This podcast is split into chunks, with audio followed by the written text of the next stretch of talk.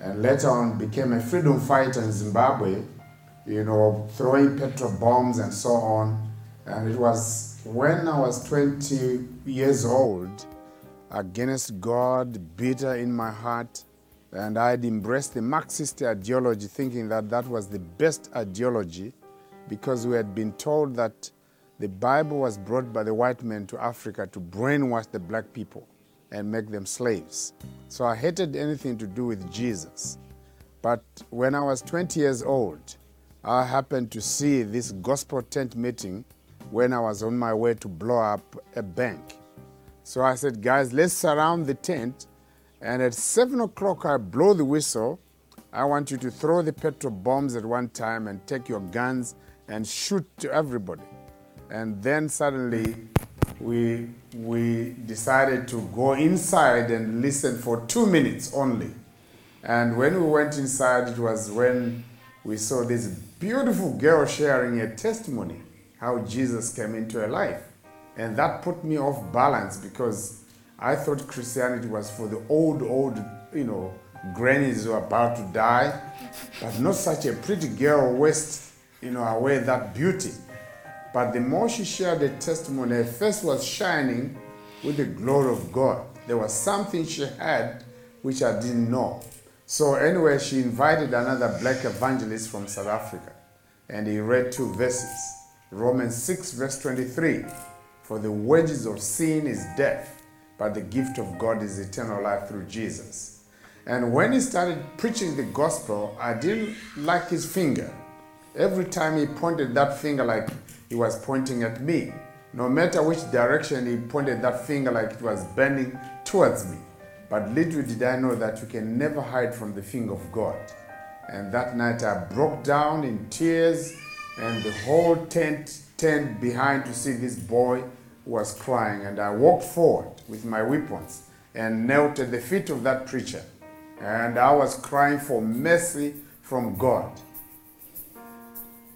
Good evening, all. Uh, it'd be good to keep your Bible open as we look at this passage. I, I had the privilege of uh, meeting uh, Stephen uh, a number of years ago at our old church uh, when he was working for African Enterprises.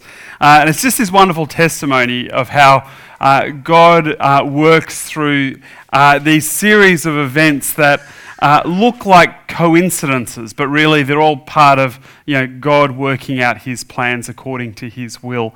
And uh, we'll see a bit of that tonight as we look at this passage. So uh, let me pray and then let's open it together.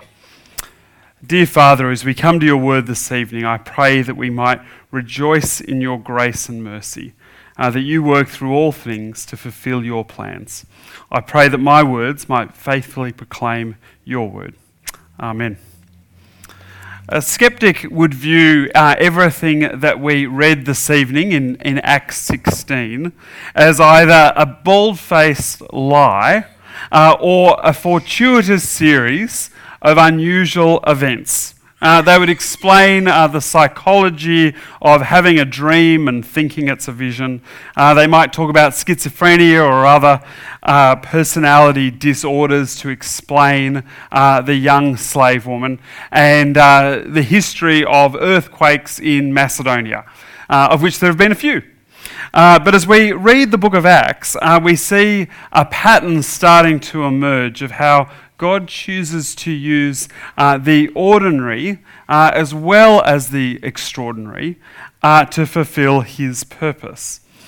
And it's people being saved uh, that's truly extraordinary uh, in this whole uh, passage in this whole journey. that people are coming to Christ, they're hearing the good news of Jesus, they're repenting and believing. Uh, and that's what should get us excited and give us joy. Uh, everything else is just paving the way for that message to be proclaimed. Uh, to pick up the plot so far, uh, so if you've missed a few weeks or this is your first week, uh, the section uh, that we are looking at this evening is often called uh, Paul's second missionary journey. Uh, it comes straight after uh, a, a, group of Christians, a very significant group of Christians, uh, met in Jerusalem for what was called the Jerusalem Council to decide uh, whether Gentiles, so people who weren't of Jewish descent, uh, could actually be saved. Uh, and they come to the conclusion as they listen to the witness of the disciples and as they look at the scriptures uh, that Gentiles can become followers of Christ uh, apart from becoming Jewish and apart from the Old Testament law. Now, it didn't mean that the Old Testament law was now irrelevant, but it did mean that things were different because of what Christ had done. And so, as a generalization, uh, external things uh, like clean and unclean food and sacrifices are satisfied by Christ. They're complete and they are done. Uh, but internal things uh, that we have to do, uh, you know, things like morality and attitudes and behaviors, uh, the way we conduct ourselves, they continue to apply as we live under the lordship of Christ.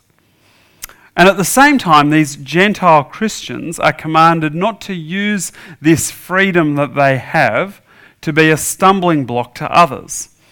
So, after all of this talk about circumcision uh, and the freedom not to be circumcised, the first thing we read in this passage is about Timothy, uh, who gets circumcised so that he's not a stumbling block uh, to the Jewish people who live in that area because his mum was Jewish and his dad was Greek and everyone knew it. And so, to avoid an unnecessary debate, uh, Timothy is circumcised. I think that's enough of saying the word circumcised for one evening, and so we'll move on. Uh, but Paul uh, sets out with Timothy and Silas, and they go from town to town, uh, sharing the decision of the Jerusalem Council. And we read how the churches were strengthened in their faith and grew daily in numbers. But they also started travelling further afield to boldly go where no Christian had gone before. And each step of the way, we see God guiding their path. So, verse 7 uh, when they came to the border of Mysia, they tried to enter Bithynia, but the Spirit of Jesus would not allow them to.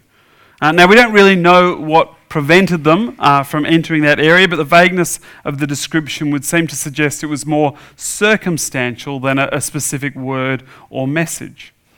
Uh, but as one door closes, another door opens. And so, verse 9 during the night, Paul had a vision of a man of Macedonia standing and begging him, Come over to Macedonia and help us. After Paul had seen the vision, we got ready at once to leave for Macedonia. You know, it would certainly make our lives a lot easier uh, if God was more directive in sort of his day to day guidance of, you know, where we should go and what we should do. You know, it, you think that would, that would make things real simple. Just tell me what you want and where, and I'm in. Uh, but that's not how God tends to work. And so I sort of take at least some comfort from knowing that my experience uh, is at times a bit like Paul's experience. Uh, absolutely, he had the extraordinary. Uh, but sometimes uh, there was no clear, specific message, and he just had to look at the situation and pray about the situation and try to work out well, what does God want me to do? Uh, and to see what doors open, what doors closed. I think uh, as we think about our decision making process, uh, I think there's four questions that, that, are helpful. There might be more, and if you've got more, then, then that would be good. But here's four, I think, to get us started. Uh, firstly, what does the Bible have to say? Uh, now, that might not answer the specifics of your particular situation, but it does answer the question of what's God's purpose for us as His people, and therefore gives us a framework for how this decision is going to fit into it. I think, secondly, will this serve God or serve me? Uh, number three, am I thinking about myself or am I thinking about others? And then number four, how do my gifts align with this course of action? And so, as we ask those questions, we pray that the Holy Spirit will guide us, that the Holy Spirit will convict us and give us a clear understanding of where God wants us to go. Uh, but at the same time, we still sort of need to read the situation. Uh, is this a situation where I should persevere uh, if things are getting difficult? Uh, or is this a situation where perhaps I, have gone the wrong way and I need to change direction? Uh, for Paul, uh, he wanted to go to Asia, but this wasn't the time and place for that. And instead, God directs him to Macedonia. And we saw in the map at the, at the beginning, Macedonia is kind of you know, almost directly north, a little bit to the west. And so they head north to the city of Troas, uh, and it would appear that in Troas they pick up Luke. Uh, and the reason we suspect that is because all of a sudden he starts talking in the third person.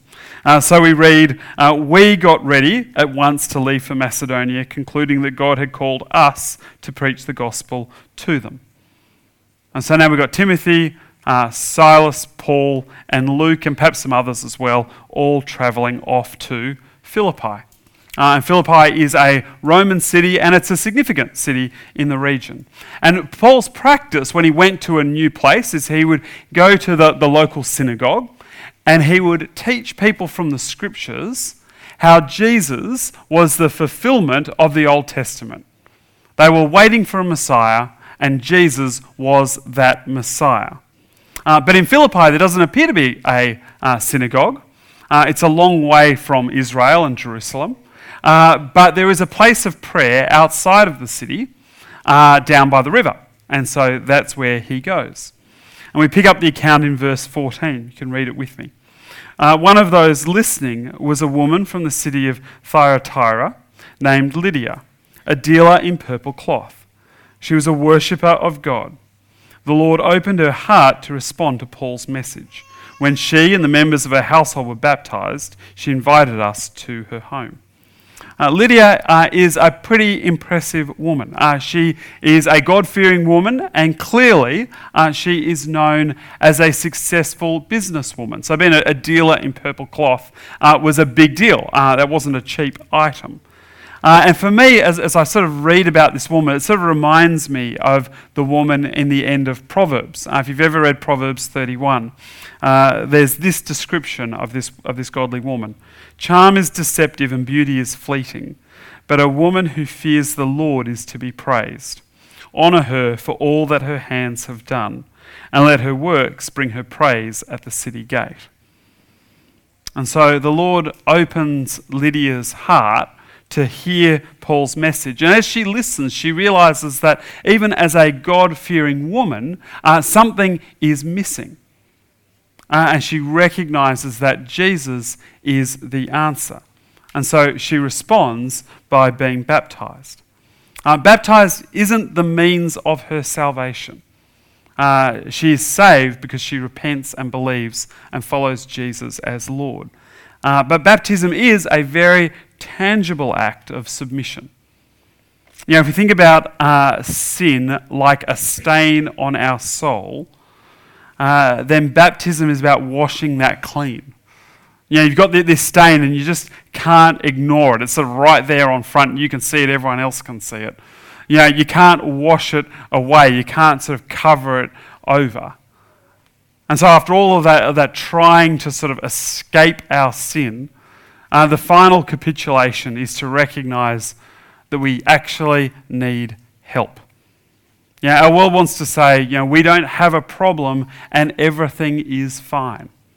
Uh, but clearly, uh, as we deal with feelings that we don't want to have, as we feel temptations that just seem irresistible, uh, as we suffer the consequences of our own actions and the actions of people around us, uh, then things aren't fine. And this woman recognizes that. Uh, but as Christians, the only difference between us and someone else is that we've come to the point of recognizing that we need help and that Jesus is the answer. He's the one who died for our sin on the cross.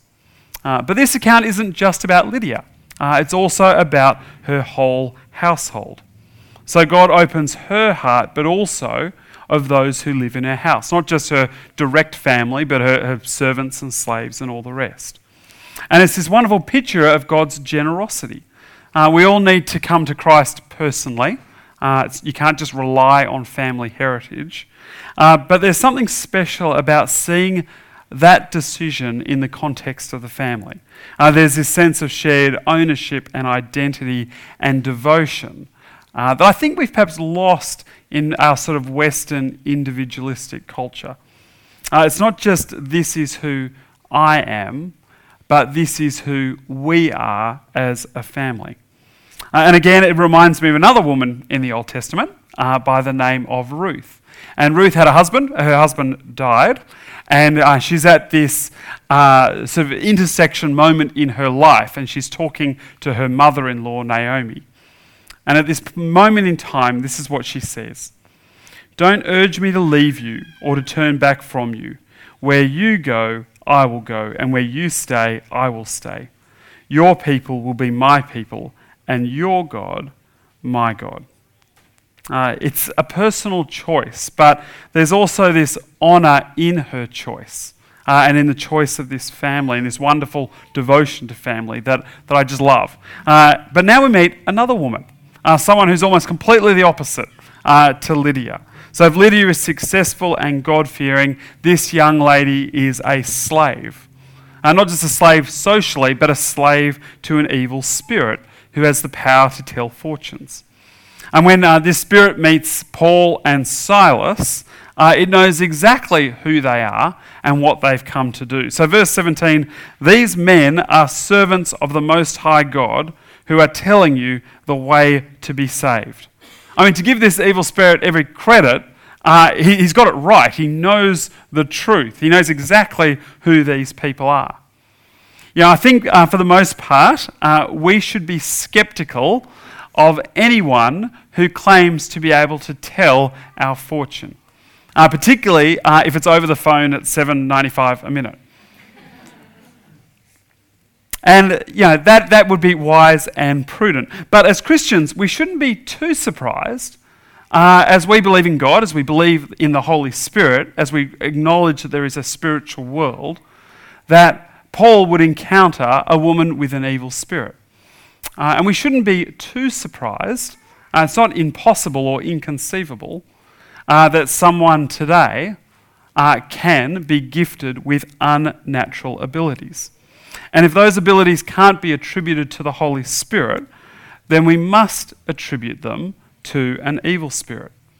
Uh, God is in control, but within that control, He allows evil to exist. He allows it to exist within human nature, uh, but He also allows it to exist within spiritual forces uh, that want to influence and fan into flame that spiritual nature.